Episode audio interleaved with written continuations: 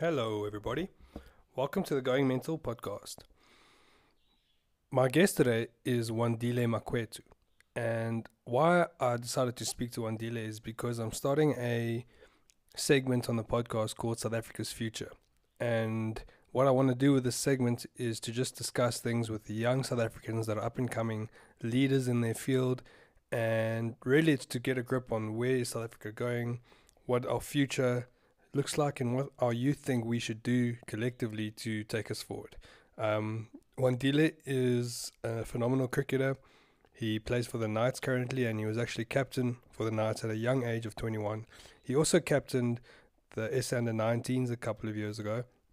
So he's without a doubt seen as a leader in the community, in these cricket circles, and just speaking to him, I can definitely see the leadership skills and leadership talent that he has, and I look forward to following his career. He gave us some great insights. He gave us some some cool things to think about, and to be honest, for a twenty-one-year-old, he is a very level-headed, or he's a very level-headed guy, and I really just thoroughly enjoy chatting to him. So without further ado, enjoy the conversation. Just listen.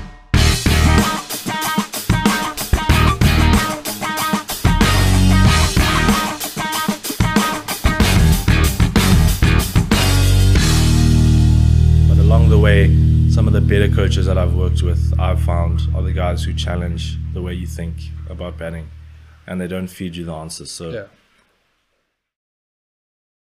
You were telling me about Bloom and the way you You've started to adapt there and things. Yeah. Have you made some good mates that side? Yeah, so it's really different from Johannesburg. Um, yeah. Much quieter city, much slower, but I'm enjoying it. And the guys, different lifestyle there. So yeah. uh, a bit different from the friends that I have here in Johannesburg, yeah, and, yeah. and the friends that I that I have studying in Cape Town. But yeah, I really enjoy the guys. Um, simple people, um, not a lot of thrills about them, but I enjoy that about Bloemfontein. Yeah. Just go there, do your job, get things done. Yeah. Um, And really good people, nice people, people who look out for you. Mm-hmm. If you need any help, they'll they'll check on you and make sure that you need it. You have everything that you need. So yeah. I really enjoy the culture of Bloemfontein, the people that live there. Yeah, and the language, is it very much English and Afrikaans, or do you struggle with them only speaking? Yeah, Afrikaans? No, it's not a problem for me. Obviously, it's a bit of an adjustment. Everything seems to happen in Afrikaans there, but I think the nice thing is when it comes down to cricket and the conversations we have around the cricket field, everything is in English. Uh, but yeah. Not a problem for me. I'm pretty, I wouldn't say, I've got a fluent understanding of Afrikaans. So even when the guys are speaking in Afrikaans around the change room and that sort of thing, um, yeah. I can get through most conversations with them. Yeah. Um, but I really, I mean, I really don't mind the two different languages. Um, as long as when clear, important messages are, are handed out, that they handed out in English, and yeah, I can understand sure. them. Yeah. yeah. And how's the, how's the like nightlife and the stuff there? Yeah, it's a bit different. So like, um, in the time that I've been there, it's sort of, I wasn't there this time last year because I was with the National Academy. So, okay. um, and it would have been winter as well. So when I got back to Bloemfontein, it was pretty much just to start the season. Um, so there were a few nights out, but it's very, there aren't as many places to go as other yeah. places around the country.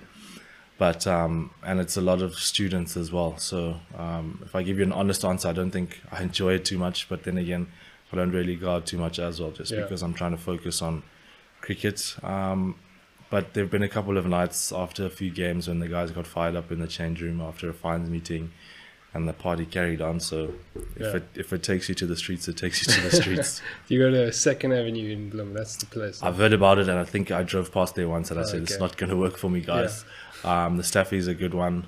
Yeah, um, yeah, that side, yeah. Uh, so the Mystic bull is also quite nice. yeah. So, but very Afrikaans. So it's very. A completely different job there. Yeah. yeah, yeah, yeah. Growing up, well, I went to school there. I didn't grow up there, and when I visit now and then, it's it's it hasn't changed. Yes. I mean, they've some places changed their names, but the yeah. vibe is the same. It's the same, yeah. But it's quite nice. I would, I was quite surprised when I went to the Staffy the first time. You look at it from outside and you think, "Yo, this is going to be a little dingy yeah. place." You walk in and it's got quite a nice vibe to it. The layout's yeah, yeah, quite yeah. cool. Uh, drinks are cheap, which is also helps. So yeah. yeah, I enjoy it. It's not too bad. Yeah, that's lucky. Yeah. And uh, you went to Saints, right? Which yeah. is uh, a very, very well-known cricket school, sporting school, and uh, and everything.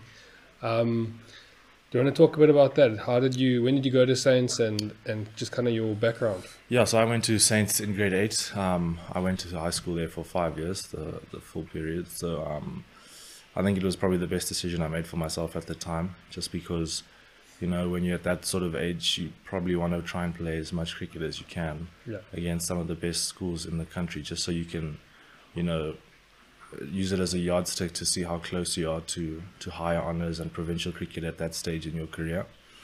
Um, and then we were really lucky at Saints just because we played so much cricket. Yeah. Um, I was telling someone the other day, most schools get maybe twenty to thirty games a year, whereas we at Saints, we were really fortunate. I think two seasons in a row we played bang on fifty games in the year. So oh. it's a lot of cricket. Yeah. I mean, it's a lot of T twenty cricket, but I mean, cricket is cricket at the end of the day, and you learn so much when you play. So to get the opportunity to play a lot, um, lucky enough to tour a lot as well, to go Grey Weekends, um, Grey P E Festival, um, Saint David's Festival. So there was a lot of cricket. So from an opportunity point of view, um, the opportunity to get out and play a lot was really important. Yeah. Um, but away from cricket as well, uh, a school that offers you everything that you that you could possibly want, um, really good education.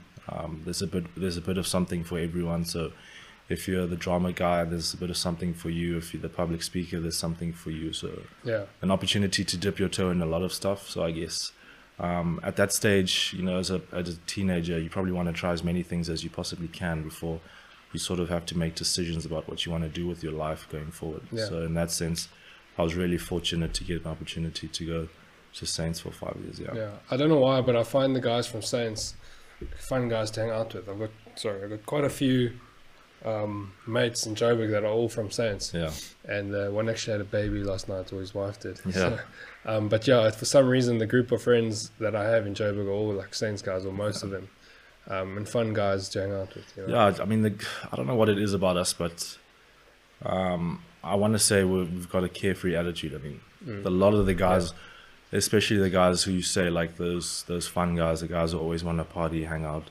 they live that kind of that kind of lifestyle, but it's also really important to them that they take care of their business, whatever it is yeah. that they're doing. So they work hard, but it's really important for us to play hard as well. So yeah. you'll find top athletes from Saint Stilians, really good sportsmen, but enjoy having a good time off the field as well. Um, I know a lot of my friends who are studying, you know, students are renowned for not wanting to go to class and they're just going to drills and stuff. But I have yeah. a lot of friends who it's important for them that they get the the proper marks that they want to get. So guys who are still pushing for distinctions in university, but are the same guys when you hang out with them on the weekend. So that's really important, I guess, yeah. for most Saints boys. Not for all of them, but for the at least the ones I know. Yeah, yeah, yeah. yeah.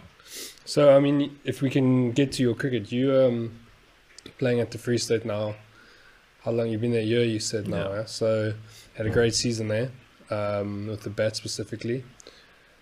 How uh, have you experienced the professional cricket compared to schools and amateur cricket? It's completely different, completely different. So I thought I struggled my first year out of school. Obviously, this is probably my third year out of school now. So my first year out of school, when I was still at Northern's, uh, I'll be honest, I struggled quite a lot. Um, the adjustment between the margin for error that you'd have at school and then it was still semi-professional cricket for me. Um, it's quite a big jump, and it took me quite a while to to understand that jump, um, but I think once I got it, and now this season at Free State, I really clicked for me what it takes to to compete at that level. Um, so it was really important that I gave myself an opportunity to fail. So in that first season out of school, I felt for me, because I was the guy who just come out of S A under nineteen cricket, everyone was watching me, and I wanted to have immediate success. I wanted things to work now. And I didn't really give myself an opportunity to try things and fail. Yeah. Um, and so it was a slow season for me. Didn't get many runs, um, in and out of the team. Struggled with that as well. But now in Free State, it was a new start for me. So I just gave myself the opportunity to fail. Go out there. If things work for you, they work. If they don't, you'll find a way. But yeah. it was, I feel, a season where I put less pressure on myself. Um, and an opportunity to play as well consistently. Yeah. Put those two things together for me. It was just about putting the results out on the field after that. Yeah. Do you have high expectations for yourself? I'd say so. Yeah. Just because, like I say, when you're the guy, um, fresh out of school and everyone's watching you, and there's a lot of talk on social media about you to begin with. Um, And I try to avoid those things, but you do notice them and you do hear people whispering about you and how far is this guy and how far has he come since we last spoke about him and that sort of thing. Yeah. So you try to ignore those things, but um, you find yourself thinking about them a lot. And from a personal standpoint, it's I put quite a lot of um, expectation on myself because I understand how good I am. And yeah. I understand how good I can be. So the challenge for me every time I play is, can I get better? Um, and how am I performing? You know, it's not good enough for me. Maybe it was good enough for me when I was in school to get fifties and sixties, but I know that that sort of thing is not going to compete at this level. Yeah. Um, and it's certainly not going to compete at the level above where I want to go. So um, a lot of pressure on myself to perform, but at the same time, I try to do that away from the game so that when it comes to game time, I can just relax and express myself. Yeah. A lot of young cricketers and young sportsmen feel that they can't say something like you've said now, that you know how good you are and can be, because they're scared they come across as arrogant, which is a big problem, because arrogance is this term that we've been throwing around, but self-belief borders on that. Yeah. And it's and it's needed, you know, especially if you if you're in a sport like cricket where you're batting by yourself. Self-belief yeah. is is everything, really. Um, so that was cool that you can say that. So on that note, where where do you want to go? Where do you see yourself going in the next couple of years? Yeah, so just to your point, I think it's so important. Like, you do tread a thin line between um, self-belief and this guy is quite an arrogant guy. But I think it's important, like you say, especially for a batter, because once you cross that line, it's over to you. Um, so there can be fifteen guys in the change room back upstairs who say they believe in you and you've got the goods and you can go out there and do the job. But if you cross that white line and you don't feel it, it's a tough place to be, especially at a professional level now. So the bowlers are much more skillful. Um, they don't give you as many freebies as you would have might got in school. Yeah.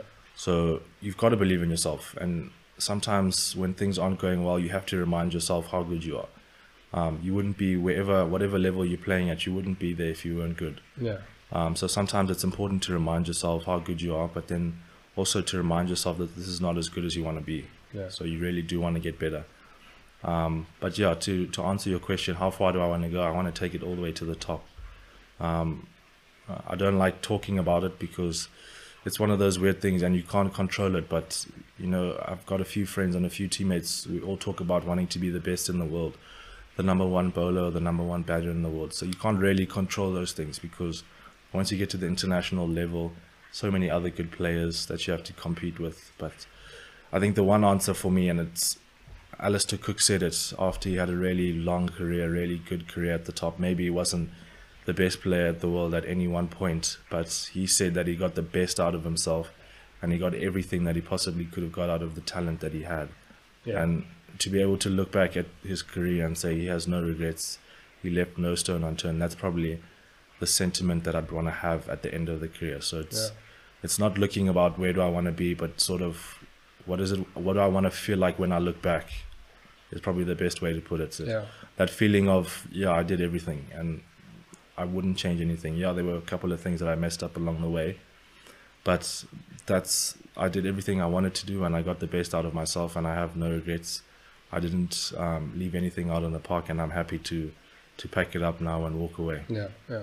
It's a, it's a nice way of looking at it, because if your focus is on, I want to be captain of the Proteas, it's so much, it's so out of your yeah. control, you know. So to keep to keep your goals on things that are in your control yeah. and let the rest happen, I think it's the best way to yeah. look at things. So another thing is, now we've just come across uh, a mental coach at the Knights, um, and we've done some goal setting for the season and in a personal capacity as well, in in terms of the batters and the bowlers, what they want to achieve.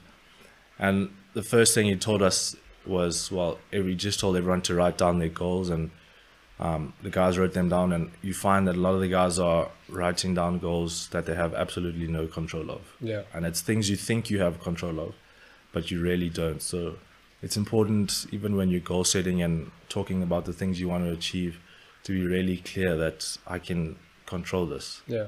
Otherwise, you're going to struggle. You're going to find yourself in a position ten years down the line, speaking about, this is what I wanted to achieve and I couldn't achieve it. But then you'll sit down and think, well, actually, it's ten years that I've been playing really well. I had no control over that. So yeah. like you mentioned, like captain of the Proteas, you can't really control that at all. It's not your no. decision. There's nothing you can do. to make it happen for you, it, it will either happen for you, it just won't. So yeah. It's just how it is. A lot of those things comes down to timing as well. Yeah. You know, timing and a bit of luck. You know, yeah. if if the right guy at the right time gets injured or loses form, then you step up. And if it doesn't happen, then you wait two years longer to yeah. make that that shift into the Proteas team. You know, Definitely. It's out of your control. Yeah. yeah. Um, you mentioned something now, which I thought was quite interesting, that the Knights used the mental coach. So who, do you know his name? Who was that? I've lost his name off the top yeah. of my head, but um, he works with the Cheetahs as well. Okay. Um, so Alan Donald has brought him in. Okay. Um, and I think Alan's done a really good job of surrounding us with the support staff to get the best out of us players. Mm. Um, so last season, the batters did really well. And I think the batters from Bloemfontein have a reputation of doing really well. Uh, maybe it's because sure. of the wickets we play on. Yeah. But um, it doesn't really matter what wicket you play on. The guys still have to go and score the runs. Yeah. So for a long time, the guys have been scoring... excuse me, a lot of runs, um, and and now we've got a batting coach in as well, Gerard Mare, who's who's working on the technical aspects of our game. Mm. Um, so I think Alan's done a really good job of surrounding the players with a good support staff. Yeah, that's very um, cool. Yeah. So the mental coach, yeah, he's had a couple of sessions. Obviously, it's been difficult with the the times we're living in, so it's been a lot of Zoom meetings and stuff. Okay. Yeah. But we were fortunate to get together for one one or two sessions at the beginning of our training block um, about a month ago. Yeah. Um, so it's nice to throw around a couple of ideas with the team. You know, it's whenever you get together with a new team, the first thing the coaches want to do is sit down and talk about team cultures and team value. Um, this guy's taken a bit of a different approach with us, um, and he sort of let us drive the process as well, which I feel is really important for the players, that yeah. we feel that we're coming up with the answers and it's not just being fed to us. Yeah. And um, who else? Who, what is the coaching team like at the Knights at the moment? Yeah, so Alan Donald is the head coach, and obviously he'll look after the bowlers. Um, J P yeah. Trichart's the assistant coach. Uh, he'll probably look after everyone. He's yeah. got a throwing arm for days, okay, so he'll yeah. throw for the batters and look after the wicket keepers as well. Okay. Gerard will look after the batters in terms of their technical and um, their skills and that sort of thing. Um, And like I say, the mental coach. Yeah. Um, so I think his name is Ruan. If I'm not, I don't want to get it wrong. No, it's yeah. fine. Well, I'll do some research. After so um, yeah, so those four guys really close to the team, um, and I think it's an incredible coaching staff that we have. Um, yeah. If the players use that opportunity to absorb as much information as possible from those guys, um, Alan Donald, don't have to mention what he's done his, in his career. Um, J P's had a really successful career as a coach. Um, I think he's in double digits for trophies won now as a coach, and wow, okay. I'd say it's it's probably relatively early on in his career still. I mean, he's been doing it for nine or ten years, and to have okay, about fifteen wow. trophies, that's a lot of that's a lot of trophies for yeah. a coach at that level. Um, for sure, yeah. And Gerard's got a wealth of knowledge in terms of batting. Some of the top batters in the, from this country have have worked with him. So, like I said, Alan's done a really good job of surrounding us with the best possible knowledge that we have. Now it's, it'll be down to the players if we use it or not. Yeah. Where are you batting for, for the Free State at the moment? Yeah, so it's a difficult question. Um, uh, it depends really. Um, but I'd say my preferred batting position in the in the four-day crickets, uh, I'd love to bat at five or six. Okay. Um, just depending on what the team's like or how the team is structured. But coming in that middle order, I find it's really nice time to bat. The ball's a bit older. You can get a couple of runs under your belts just before the second new ball comes, so that's quite nice as well. Yeah. There's nothing worse walking in and you don't have a start and it's the second new ball and yeah, the bowlers yeah. are fired up. Um, then one day cricket's really, it just depends. Um, we're quite a, flex, a flexible batting lineup. Wherever guys fit in, whatever the game requires, we'll, we'll take that approach. So yeah. wherever I get a run really. How would you describe your batting style? Are you quite aggressive or um, can you adapt? Yeah, I think adaptability is probably the biggest thing for me. Um, four-day cricket, I've recently learned, like I mentioned earlier on, it was a struggle for me out of school because I'd not played the long format and I was that aggressive batsman that you mentioned. So I'd walk into three-day cricket and I'd hit one boundary and I think, yeah, I'm in now. Yeah. But it's four-day cricket, it's three-day cricket, and these guys are smart. They might let you hit two or three boundaries, but they'll sort you out quickly. So I've taken a different approach to my four-day cricket now. Um, I'll soak up, I'll soak up, absorb pressure for really long periods of time. The focus for me is just about batting as long as, as possible. Yeah. Um, and runs will come when they come. Um, but one-day cricket really is about think the one word I'd use to describe my batting is tempo. So I try to find a tempo to the innings as early as possible. If that means dropping for singles and running twos quickly, or if the tempo is walking and hit boundaries from burst, from the first ball, just try to find that tempo as early as possible, yeah, to make the innings easier for myself. I don't want to feel like I'm getting stuck, bogged down at the crease, but I also don't want to feel like it's one of those days where I can just let loose. Yeah. Um, it's a lot more responsibility that I have to take than that. That's cool, man. Yeah. Um, especially like today's world with all the different formats, and you play them intertwined. You might be, yeah, playing T twenty at the same time as the four, four day competition, yeah, and things. So to be able to adapt is obviously... Yeah, and I find that's one of the things we talk about as batters all the time, is we're not preparing skills. So the one skill, the one, the one skill that we want to have is probably to dominate red ball cricket. Yeah. So if we have the skill set to play really well in red ball cricket, it's easiest to go and transfer those skills to white ball cricket than it is, yeah, the other way around. Yeah, yeah. Um, so your defensive technique and and your ability to bat for long periods will serve you better than being able to play shots. Yeah. If you had to try and reverse the the roles. But like you mentioned, it's so much cricket, diff different formats. One day you'll be playing this format, the next. The ability to score runs in every single format is probably the most important. Yeah. And to do it at the drop of a hat as, yeah, well. So you've been a leader from, from an early age. Were you captain at Saints? Uh, no, I wasn't captain. I was the vice captain of the first team at Saints. Okay, and then S A Under nineteen, you were the captain. Yeah. And at the moment, or I don't know if it's permanent, but you've been captaining the Free State, is that? Yeah, so I was just captain of the Knights. Um, Pite was injured at the, okay, end of the season. He had a shoulder problem. Yeah. So he couldn't take the field, so the, the guys threw it over to me, yeah. Yeah, so how old are you, twenty-one, right? twenty-one, yeah. It's quite a young age to be thrown into that kind of position with a lot of senior players in a team like that. How have you experienced, um, you know, leading a team like that, and then compare that to the under nineteen when everyone's your age and stuff? Yeah, so I think at the Knights it's been really nice because, like you mentioned, there are quite a few senior guys in the team. So guys that I can lean on for suggestions and advice and ask a lot of questions of. Um, and in terms of the responsibility, it's I don't feel a whole lot of pressure, just because at the time that the captaincy was given to me, I felt that I was playing well, yeah. um, personally. The team started to play well, so we struggled at the, a bit at the beginning of the season, but things got better for us as the season went on. So when I was given the captaincy, the team was doing really well. We were clear in what we wanted to do. We were clear in how we wanted to play. Yeah. So I think it was really easy for me to just come in and sort of drive the kind of cricket that we spoke about as a team, and to drive Pite's captaincy, yeah, style. So I didn't want to change things too much. We're playing a certain way. I think it would have been a bit more difficult if we were still looking for answers as a team, but we were quite clear in how we wanted to go about things. Okay, yeah. The bowlers were really clear, and so the easiest part of so really it was just about changing fields and and making bowling changes, because the bowlers were so clear about how they wanted to bowl in the middle period. It didn't change from ground to ground that we went to.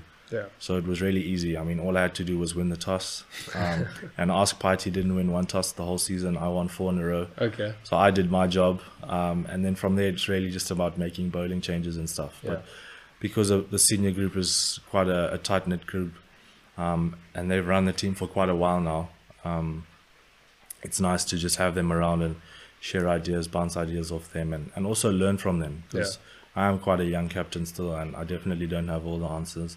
It's my first full season of franchise cricket, and um, guys like Gerard Mare, Sean Von Berg, they've played ten years, yeah, at the top level in, in franchise cricket. So to ask them questions, to understand how they think, um, and it's nice to have Shawnee.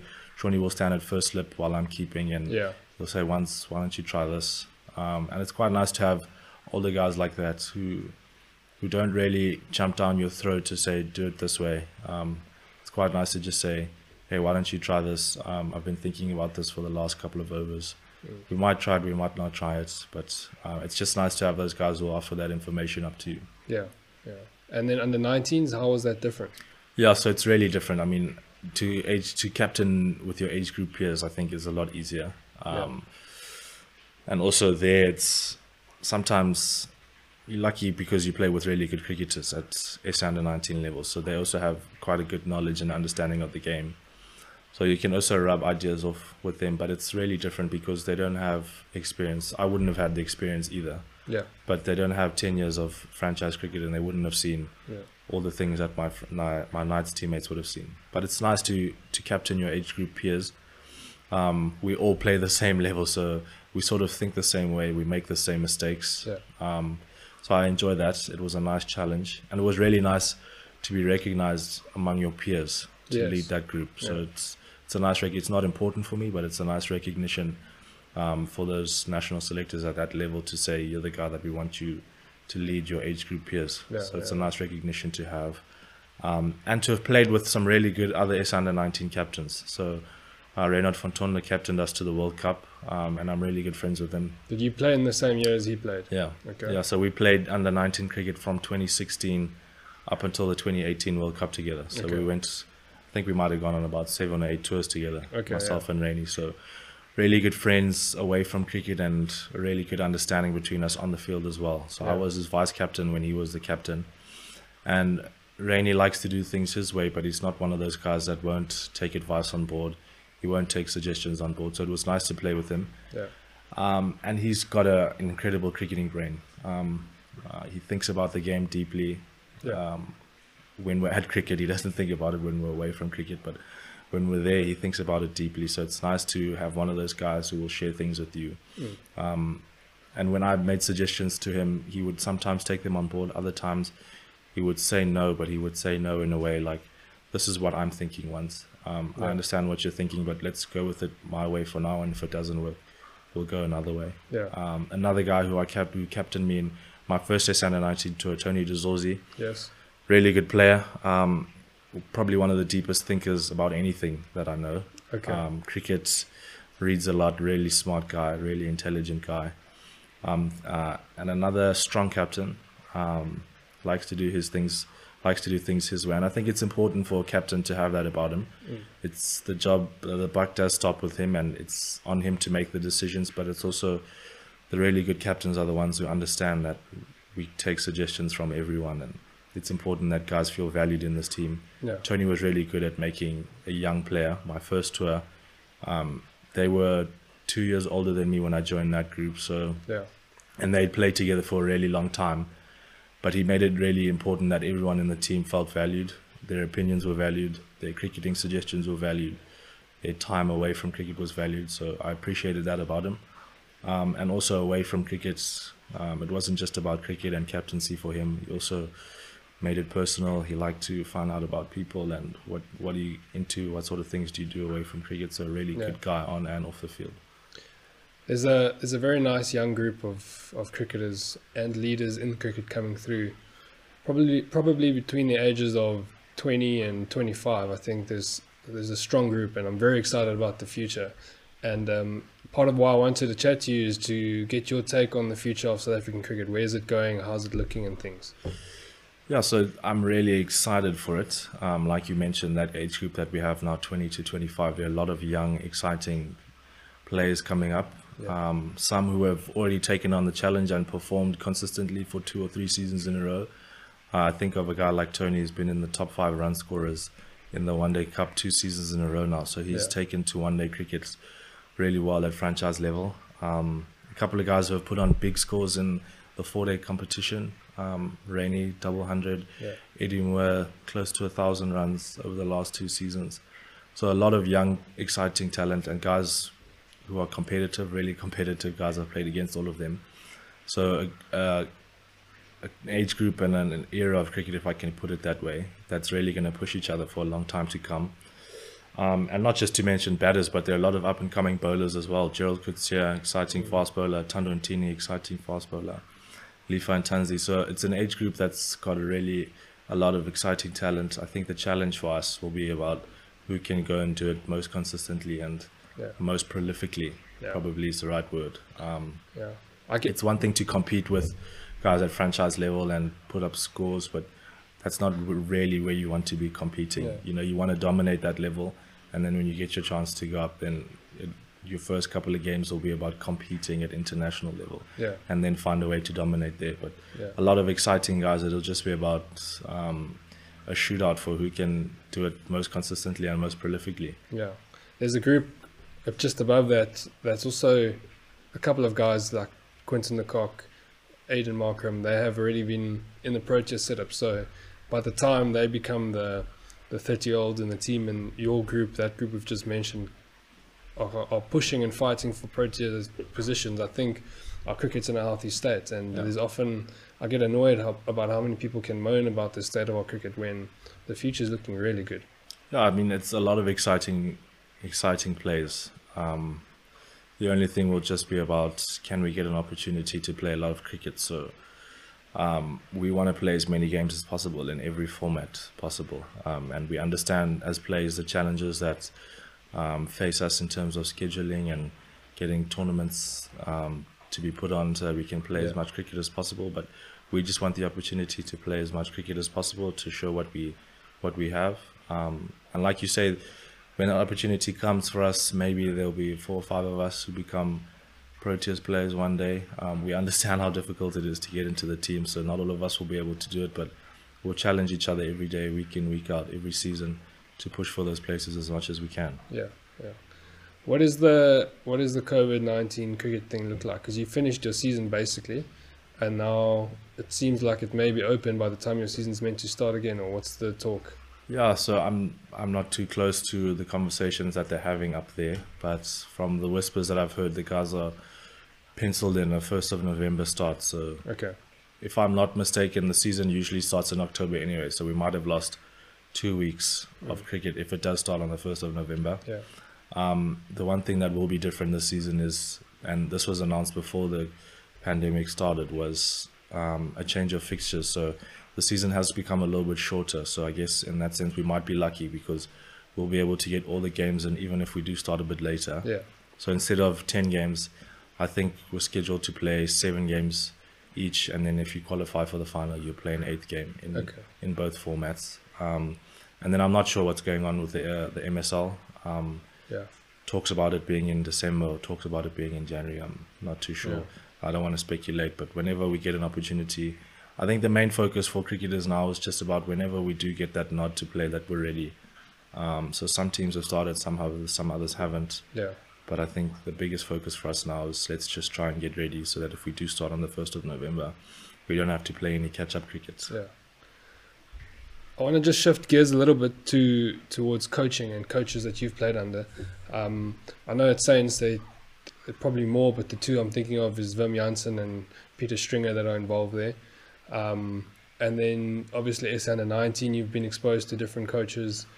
You played at the Titans, at the Northern's, and now at the Knights. Um, looking at all the coaches you've played under, what would you take from each one of them and say, well, this is what I think the best coach should have, these attributes? Yeah, so it's it's it's so difficult because when you get exposed to that many coaches, you get exposed to a lot of different coaching philosophies as well. Yeah. Um, and it's difficult to say that their coaching philo- philosophies are aligned because they really aren't. Yeah. Um, but I think for me now, because I've had a good season the last season, I'm I'm trying to tap into what did I do really well technically last season that I can repeat this season yeah. and do it over and over again. So at the beginning of last season, I think the biggest challenge for me was my mentality, my approach to the game, um, the way I was thinking about batting. Um, and now that I've sort of, I wouldn't say I've got it on lock, but I've sort of got an understanding of how I think while I'm batting, what I'm thinking about, those sort of things. Now I really want to focus on the technical things, yeah. the skills, the the hard skills as it were. Yeah. Um, so to be exposed to a guy like Gerard Mare, who's really good technically, um, it's a nice opportunity to learn technically what the best batters in the world are doing. So you can emulate that. Yeah. Um, but along the way, some of the better coaches that I've worked with, I've found, are the guys who challenge the way you think about batting and they don't feed you the answers. So yeah. they'll let you go out there, play the game, let you make the mistake and they'll come back. And they'll The really good coaches will only have to ask you one question and you'll think about the whole game and find answers for yourself along the way. Um, and those are the guys who challenge the way you think, challenge the way you bat, challenge your mentality, challenge your approach, that sort of thing. Yeah. Um, and one a really good coach, the National Academy coach, Shukri Conrad, um, not too big on technical stuff. Um, you work on those technical things with your franchises or your unions. Yeah. But when it comes to playing at the National Academy, this is all about game time. So we get as many games as we can as possible, and we're going to challenge the mentality here.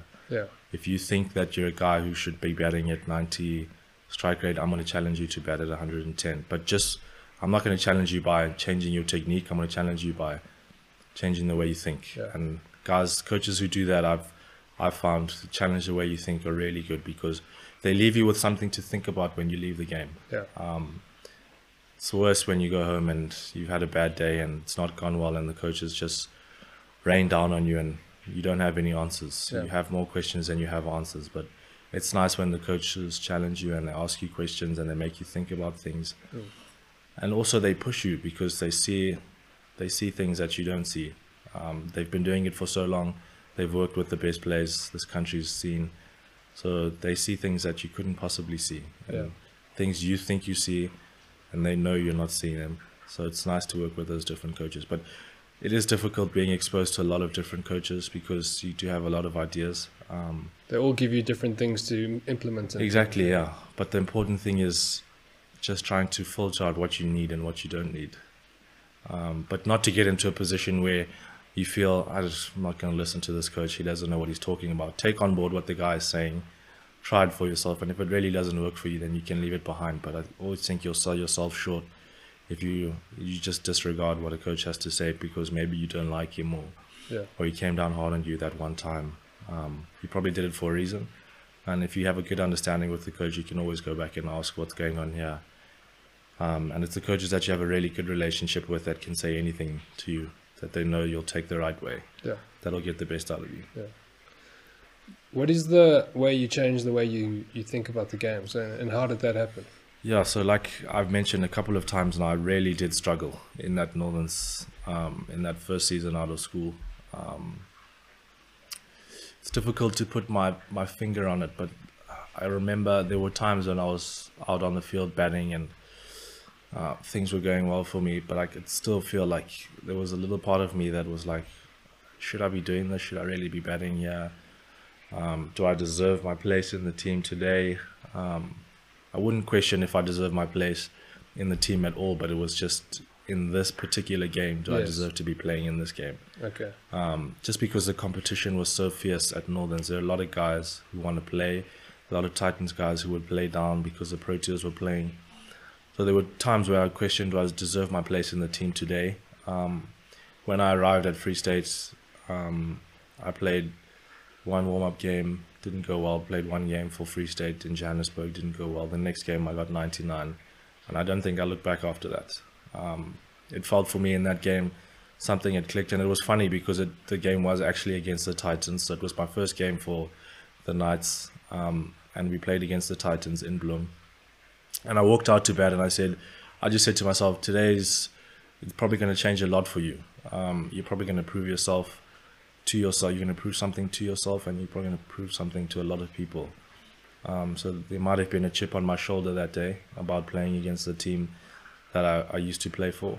Um, but when that innings was over and I sat down with my book and was writing down my thoughts, there was a moment there where I just thought, you know what, you've proven it today yeah. to yourself. And you don't have to look back now. Yeah. Um, don't have to question whether you belong in the team. Don't have to question um, if you're good enough to be at this level. You've done it once now. Um, and it's always that feeling as a batsman. Lots of people will tell you you're good enough to do it, but until you do it, you you really won't know. So that first innings when I got ninety-nine, disappointed obviously not to get the one hundred. Um, yeah. Gutted. I think we had to go out and field, and I was sitting in the change room and thinking, guys, surely someone else can go and keep for me. I don't feel like going to field. So, and then a couple of weeks later, um, we played the Cobras, well, a couple of weeks, a month later, we played the Cobras in in Paarl, and I got one hundred there. Okay. And then for me, it was just, I belong at this level. Yeah. Um, difficult to say out loud because you don't want to sound arrogant, but there's that feeling inside of you that says to you, like, you've done it now, and now you can just relax and ease into it and think about other things, yeah. um, which I didn't have at that first season out of school because... Um, maybe it was because I didn't get a couple of scores early on, um, and I didn't have that confidence. But since things have gone so well now in the Free States, um, for the Free State side as well and for the Knights. I've got this feeling of belief back in my ability. Um, and now when things don't go well, it's not about not me. Not I can just sit down and say, well, I know what I did today. I played a poor shot, yeah. or well, I wasn't switched on. But it will never be about, shucks, I'm struggling now. I don't think I should be here. Yeah. There's that feeling of belonging that's so important when you start out at a new organization. Yeah. So, I mean, it comes down to being a young guy, doubting yourself. You've been thrown into the deep end at a young age. Um, you know your abilities, but you're doubting whether you're there yet. And now you've kind of just shown shown yeah. yourself, I can play here, yeah. you know? And it's so important, like, Like I said, like everyone will tell you, so there was a time when I was going through it really badly and I wasn't getting any scores. And I was still studying at Tux then, and Kruger van Wyk, the coach of the, the Tux side there, would remind me every week, but we, we told you to come to Pretoria because we think you're a gun player and you're going to play for South Africa one day. And other coaches will message you and tell you, just keep going, you're going to play for South Africa. But when you're going through it, you think, this is never going to work for me. Yeah. And unless you put the scores out and you put the numbers out, anyone can tell you anything they want, but unless you do it and prove it to yourself, it's really difficult to believe it. Yeah. Um, so yeah, I mean, I remember there were a lot of coaches who just said, keep going and things will, things will work out. And I didn't believe them at the time and it was difficult to believe them. Yeah. But when you do it once, and if you're really lucky, it'll only take you one time to do it. And yeah. for me, I was lucky, I guess, to just do it once. And I've, I don't think I'll ever look back again. It seems that your motivation is very internal. Um, Your external motivations were there. Coaches were telling you you had contracts on the table, whatever. Um, but what you needed was an internal belief that I need to see it myself. Yeah. You know. And um, one of the powerful things about successful athletes around the world is that they have an internal drive uh, rather than an external validation drive. Um, your reward system is obviously internal. It's about how you feel about your own performance rather than what people are saying about you. Yeah. Um, which is which is good, and it's a good mindset to have. Where would you say your mindset, because you you a young guy, but you're a leader and you're a mature guy, you've got good emotional intelligence, good awareness. Where do you think, what would you put that down to? It's difficult to pinpoint it, um, but like you say, those external things don't really mean anything to me. The, the opinions of people, they're important for maybe a split second, but they don't mean anything when you go out to play. So I know when I'm out there batting, it's just me and my thoughts. So my thoughts are going to drive the way I perform. Um, but to say where I got it from, um, it's really, really difficult to say. Um, my parents have always told me it's important that you believe in yourself. Um, not there will be a lot of people who say things, and it also goes the other way. So we're mentioning a lot now about how people have told me that I'm good enough and I am gonna, it is gonna happen for me. There would have been a lot of people along that journey in that first year who would have said, well, look, we told you, we told you so. This guy, you've overrated him since he was at school. He's yeah. not that good. So it's important that you sort of get rid of those comments quickly about those who don't believe in you. It's equally important that you probably get rid of some of the comments that people who do believe in you, because yeah. if you get too caught up in those things, you can never have that quiet conversation with yourself when you yeah. learn about what we need to do. Um, but to say where I got it from, really difficult to say. Um, probably I'll just say all my life, I've just thought that it's important that I'm satisfied with what's going on. Yeah. And it's important that I drive the conversation that's going on in my head. That's probably the best way I'd put it, to drive their own conversation in your head. If you let other people have that conversation in your head for you, it's going to be a tough, tough road wherever yeah. you go in life. Where, what type of parenting style did your parents use? I mean, how did you grow up? Yeah, so my, I'd probably say my parents were pretty go out there and do your own thing. Um, I wouldn't say the strictest parents in the world, but once it was important that we do things a certain way. So we don't have free reign to do whatever we want, but try as many things as you want. And I'm really fortunate because my parents have given me, and I'd say my siblings as well, an opportunity to do everything that we wanted growing up. So we tried a lot of things, tried different sports. Um, they gave us the grounding that we needed. Um, but like I mentioned, not free reign. So they're not just going to let you do whatever you want. We still have rules, and this is how we do things. This is how we approach things. This is how we want you to be. It's really important that you're this type of man. um, an upstanding man, man of value, man of character. Um, and I actually remember there was a time in primary school, and I remember the story quite specifically. Um, a cricket coach and a guy who's still really close in my life, the C E O of the Lions now, John O'Leary Wright. Yeah. Um, I was in grade five at the time at primary school, and he was still at Montrose then.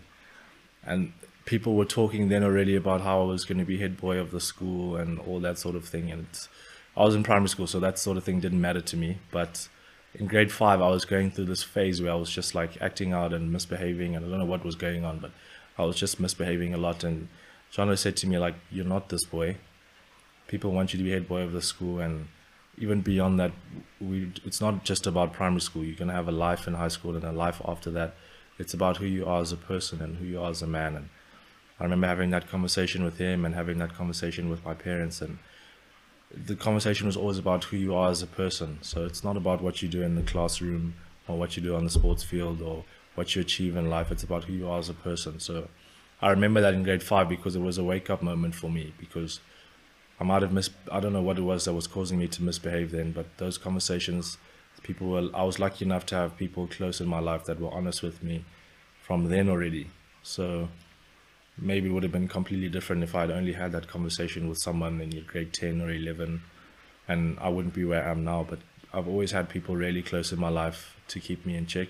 Yeah. I, I think I do a pretty good job of keeping myself in check, but it's nice to have in my life now, like my parents and Alex, um, to have those people around me who keep me in check, keep me making the right decisions. Um, but yeah, my parents, I'm so I, really grateful to them, and really fortunate that they've given me all the opportunities. They've sacrificed a lot, um, my siblings as well.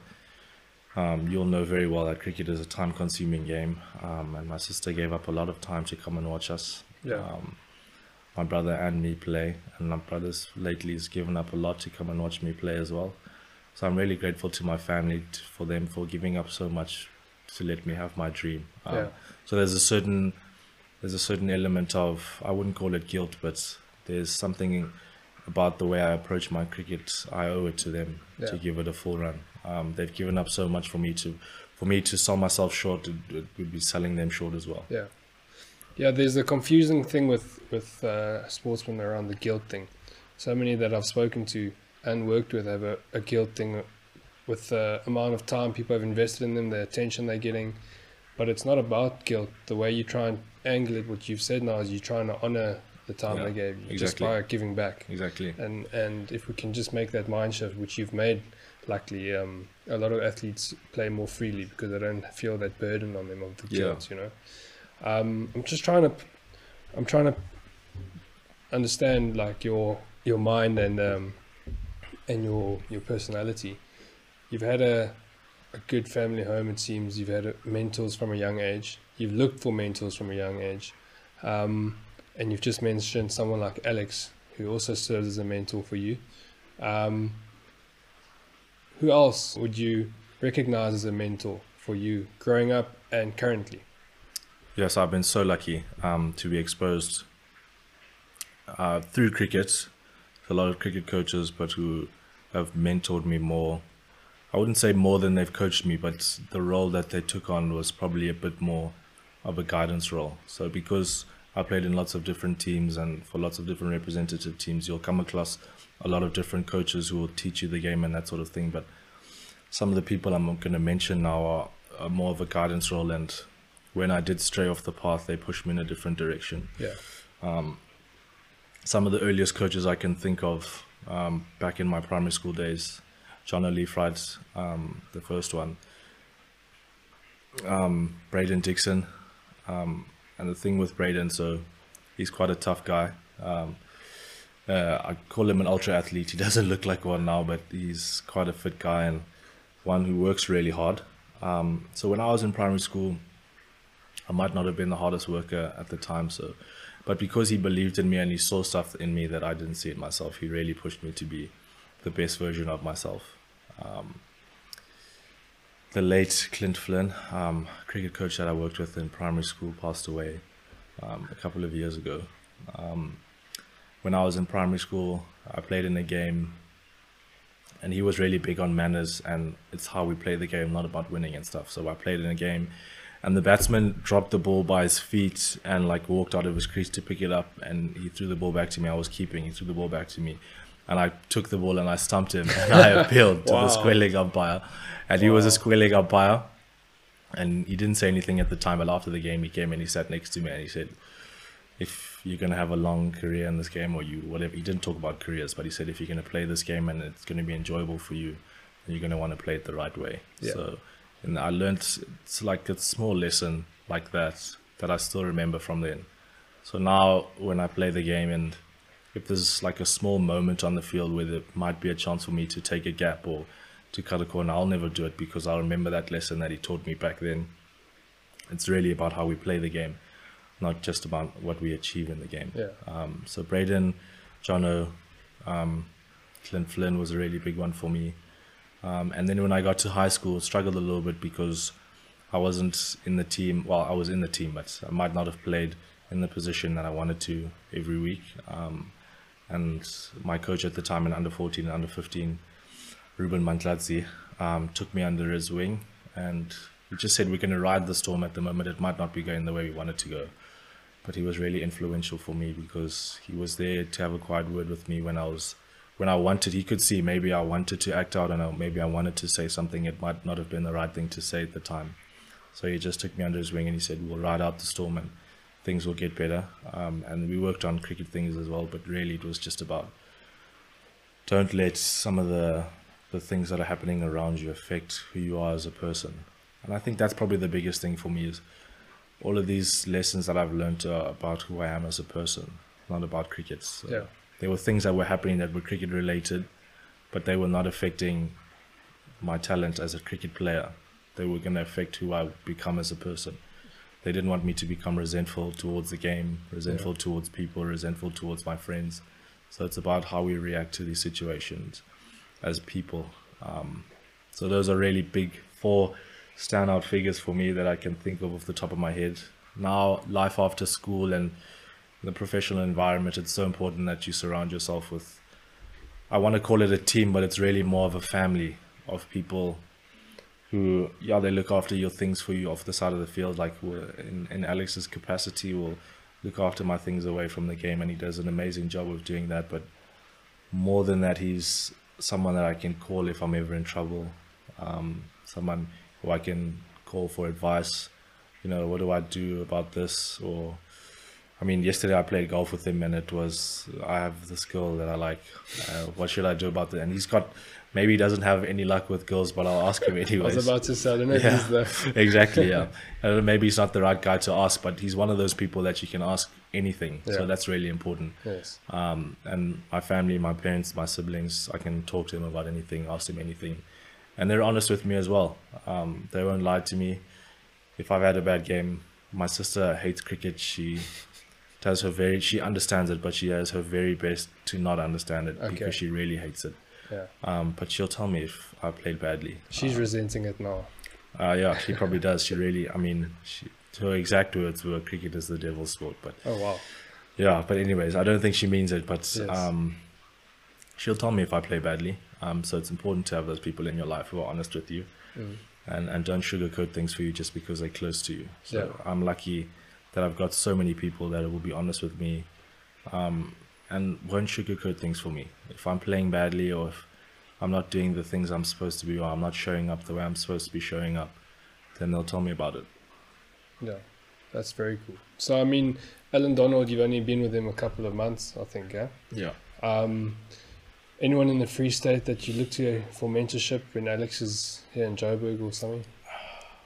Um, not really, to be honest. Um, really good coaches and guys that you can use as a soundboard for ideas and stuff. Um, but in terms of, I've done a lot of talking to people about how I want to play the game away from the Free State. Um, And when I get there to play, it's really just about playing for me. Yeah. But I'm lucky because, again, those guys, because we're in a professional environment, they won't lie to you just because they're trying to save your feelings. Yes. In a professional environment, there's no time. Um, it's important how you word a message and how you get a message across. But if they need to tell you something, they'll tell it to you. Yeah. um, the way it is as well. So they won't sugarcoat things for you. Um, so there are a lot of guys, um, players especially, um, because the other thing is, because we're in a professional environment, you're not just playing amongst your peers anymore. So you might be, I might be the twenty-one year old in the team, and there's a thirty year old in the team, and he's been around the block, he's seen it, and sometimes it's a bit of a clash when a new guy comes into the team. I haven't found that particularly, yeah. um, because the guys are so welcoming and so open, but they've been around long enough to know, and they can see where something, if something's going in a direction, they can see where it's going because they've done it for so long. So they'll let me know, um, and but really, really welcoming guys. So I, I think I was so lucky to arrive there, have guys in the team like Shadley van Skalkwyk, mm. really nice guy, really welcoming yeah. guy. Um, Pite, I mean, Pite's a really hard guy, um, stern guy, but really fair. Mm. I think that's, I mean, probably the one thing that stands out the most for me is he's a really tough guy on the cricket field, but he's fair about the way he goes about it. Yeah. Um, and a nice guy to be around and in the change room. Um, but like the whole environment is just full of, and I don't want to put it this way because it might sound weird when I say it, full of nice guys. Yeah. Uh, because we're fierce competitors when we play. Yeah. But away from the game and in the change room and on the golf course and when we hang out for prize and stuff, really good people. Yeah. I also, I mean, I come from there, but I, and I know a lot of those guys, but I, I feel the Free State people are, have always been like salt of the earth, down to earth, um, because they don't have much there. Yeah. Know, There's, I mean, they don't like, they don't really have thrills, there's, and they don't have any airs or graces. Mm. I mean, really simple people. The lifestyle's really simple there. Yeah. We work hard for the things we have. We go to work, we get our jobs done. It's not about who drives the fanciest car or who lives in the biggest house. I mean, if your house is this big and my house is this big, we can have a braai in both houses because yeah. we're good people and we can enjoy each other's company. That's something I really enjoy about the Free State. Yeah. And one thing I didn't know I would enjoy. So when I first signed my contract to move there, I had a friend, one of my brother's friend's mom. So my brother's friend's sister lived there with her boyfriend for a couple of years. So the mom was saying to me, it's, she said it's a bit of a saying, but the, when you sign your contract or whatever, when you move to Bloom, it's going to be the saddest day of your life. The next saddest day of your life is when you leave the yeah. Free State. And I get that feeling about it because yeah. it's really good people. And one day, if I ever do leave, um, I get that feeling that I'll miss the place because of the people. Yeah. Not so much because of, where was the best nightclub to go to, or of course, what yeah. was, I mean, what was the city like? It's about the people there. Really, really good people. Yeah, yeah. I mean, it's it's close to my heart as well. When I yeah. left, it was it's sad, yeah. and you you tend to go back, even though a lot of my mates have moved out of the Free State. You tend to want to go back and just be there for for a weekend or whatever. Yeah. Who did you see as a who were your role models when you were a young cricketer? Um. People ask me that all the time, and the weird thing is I remember watching a lot of cricket when I was growing up, yeah, but I couldn't like pinpoint one player who I used to watch and think, jeez, yeah. I want to be like him. Um, maybe it's, I didn't understand what I was watching back then, but as I got a little bit older and I understand it, I understood the nuance of the game and what separated the really good players from the good ones who were still international players, but the really, really good ones. I used to watch guys like Michael Clarke and I used to think, wow, Michael Clarke's a good player. Yeah. Now that I'm a bit older, I watch Virat Kohli and everyone talks about Virat Kohli, but I watch him and I think, jeez, I mean, this is the top, top level of our sport. This is a serious, serious player. Yeah. Um, but South African cricketers, I watched, I obviously grew up watching um, what people would term our golden generation, I guess. Um, the Smiths, the Cullises, the Bouchers, the Antinis, the Petersons, those guys. So I watched, I mean, the Ashwell Princes, I watched those guys playing a lot. Yeah. Um, I enjoyed watching Cullis bat. I enjoyed watching, I really enjoyed watching um, Graeme Smith captain. Like I said, I might not have understood what he was doing, but when, when you watch someone who's really good at something, although you might not understand it, but you want to learn more about what makes them good. So in terms of, I'd probably, to answer your question, Um, in terms of captains who I've watched and who I'd want to be like one day, maybe, or take things that they did on board in my captaincy style. I'm, I'm Ricky Ponting, I'm Michael Clarke, um, But Graeme Smith, really good captain. Um, Clive Lloyd from the West Indies. Um, the West Indian players are really probably some of my favourite because they just play the game freely. Yeah. Um, it, when you watch them, it doesn't look like they're thinking a whole lot, um, which is probably doing them a disservice because they probably are thinking. Yeah. They probably are thinking about the game quite deeply, but just the expression, the the flair that they play with, that the guys call it. Yeah. Um, maybe we call it flair. I don't know if it is flair, um, because now that I've started to understand the technical aspects of the game a lot more. Mm. I understand that maybe that wasn't flair that they were playing with. That's just how the game was meant to be played. Yeah.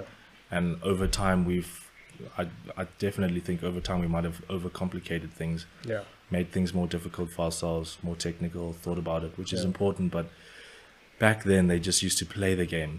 And if you look at their records, I mean, guys scoring ten thousand runs, yeah.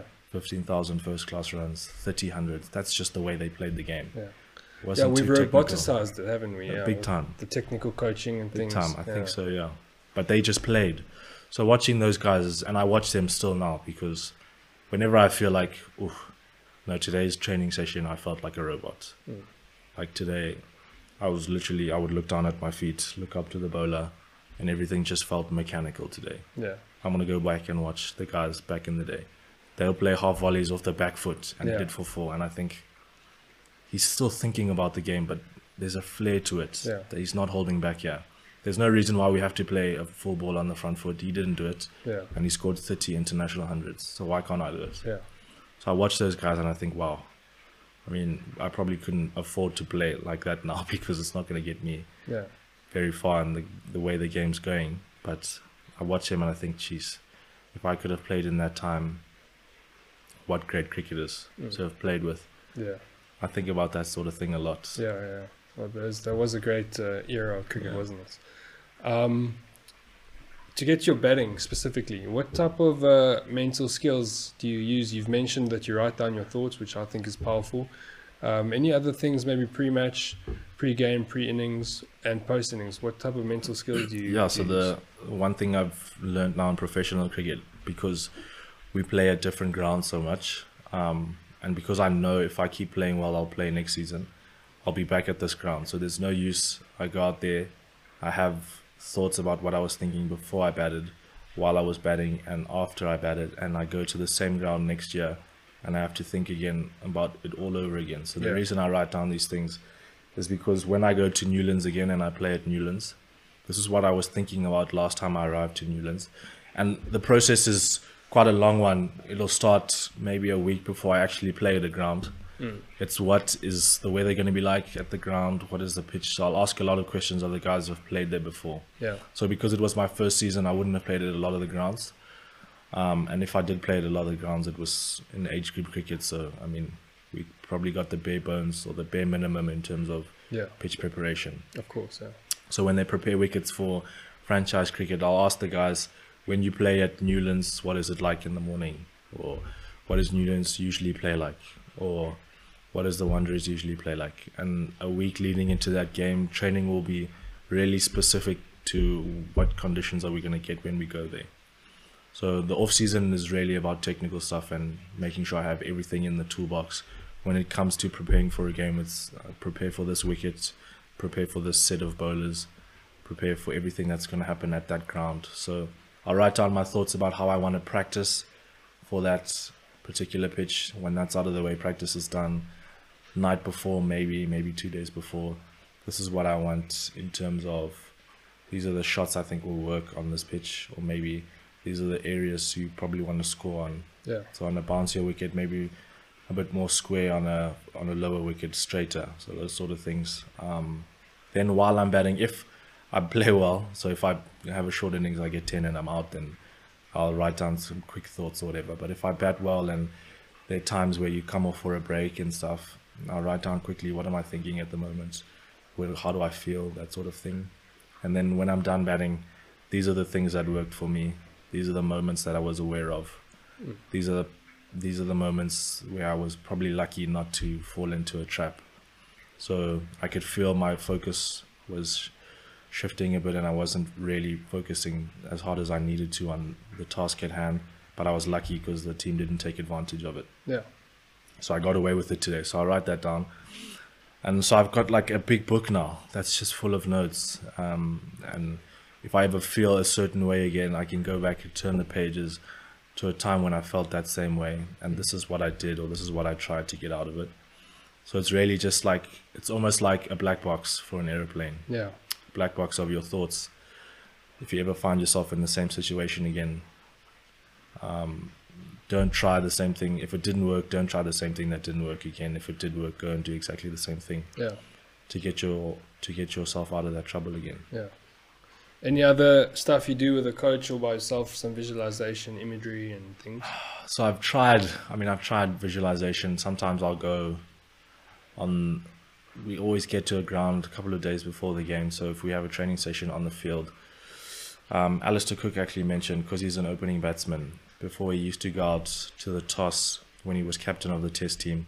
He would stand on the wickets, and because all the guys are out in the field, he can sort of see them running in, and the bowlers are warming up on the side strips. So he would stand there while like a Glenn McGrath would be running in, warming up, and he would just watch Glenn and find his tempo while Glenn's warming, running into ball. Okay, yeah. And find his tempo that way. Yeah. But he would do it on the middle strip because this is where he has to do his work. Yeah. So no use you go stand on the nets because you're not going to be batting in the nets. So he would do it on the match strip that they were playing on, but he would just watch as the bowlers run in and find his tempo that way. Because he was a batsman who relied on timing. Yeah. Relied, because he had a big trigger movement, so it was about timing for him. Yeah.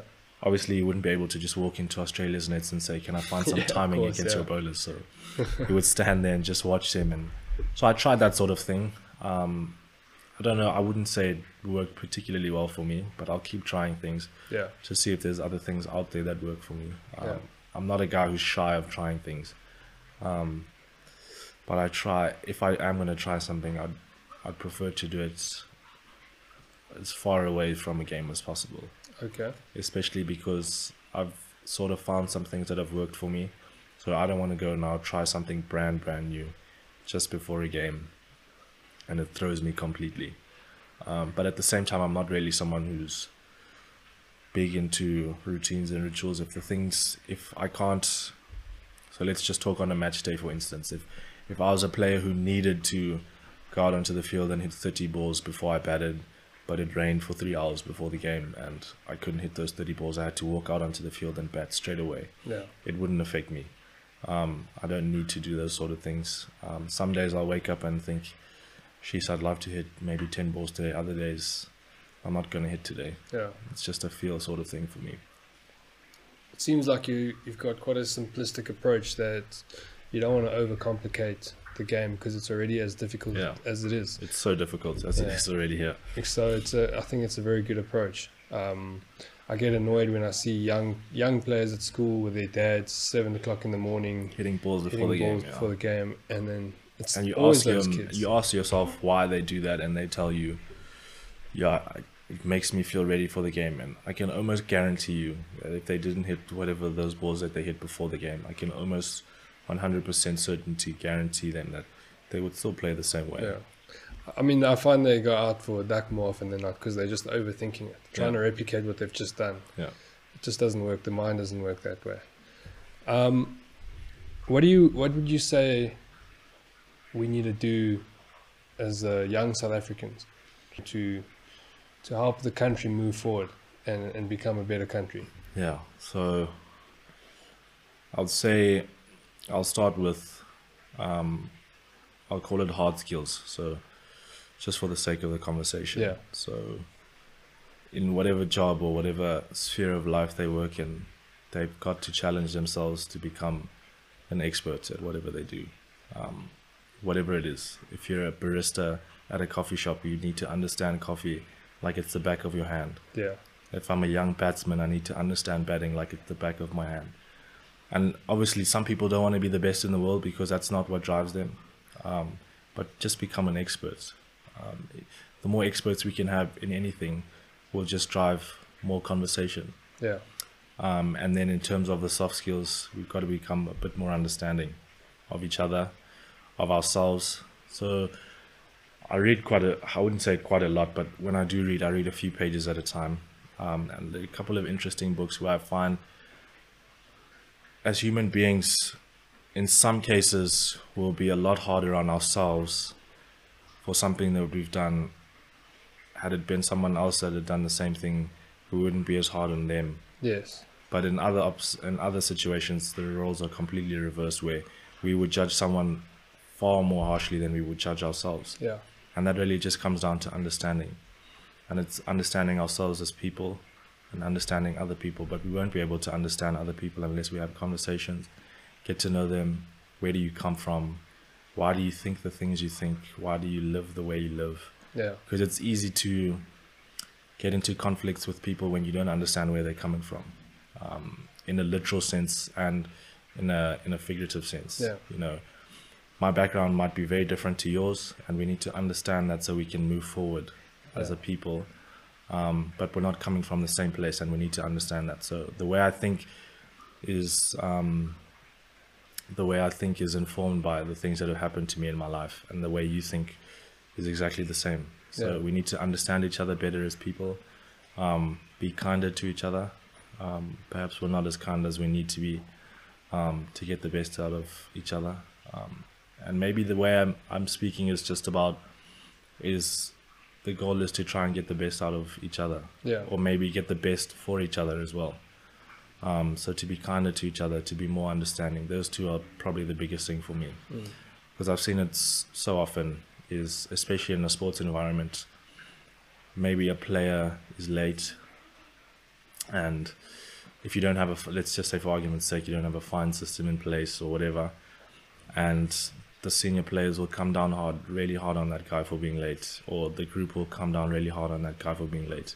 And I understand that it might be a team value that we show up for things on time, and it's a respect thing to show up on time, but nobody is late because, well, majority of the time, if you have a decent enough excuse and we're understanding of people for being late, yeah.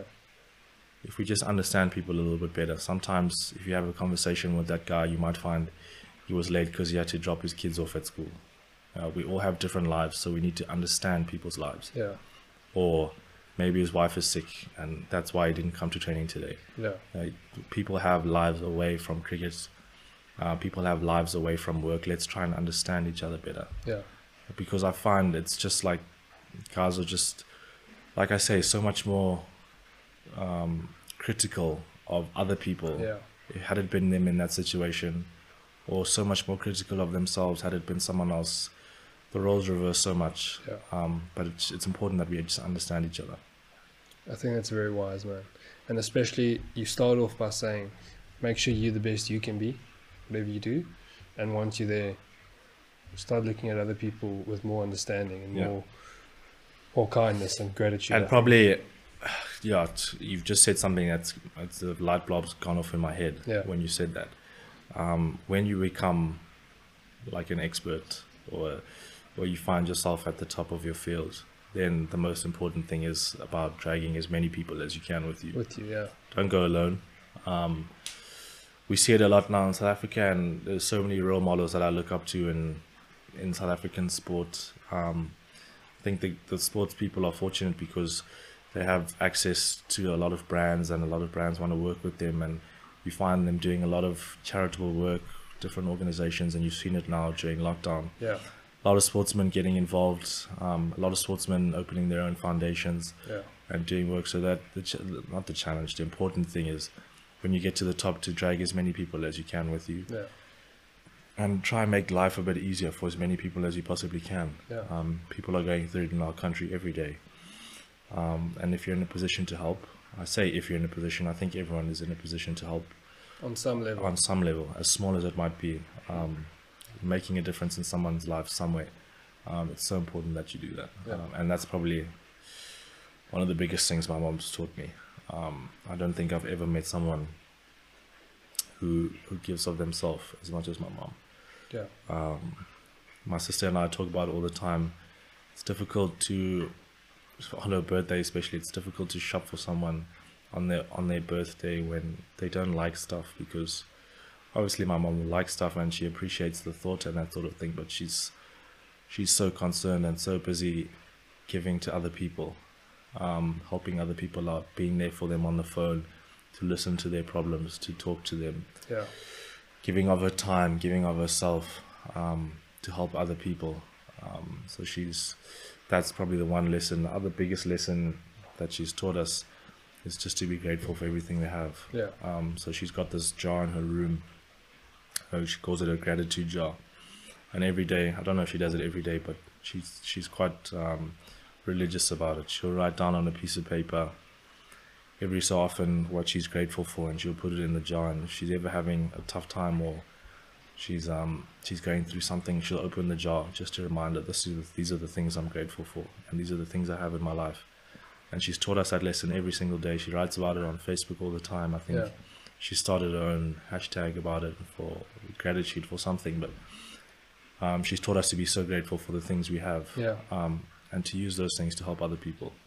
I think that's awesome, man. I think you actually, I don't have to tell you this, but I think you're very blessed, um, very lucky, you know. Um, and the fact that you're using that to to drive your way of living.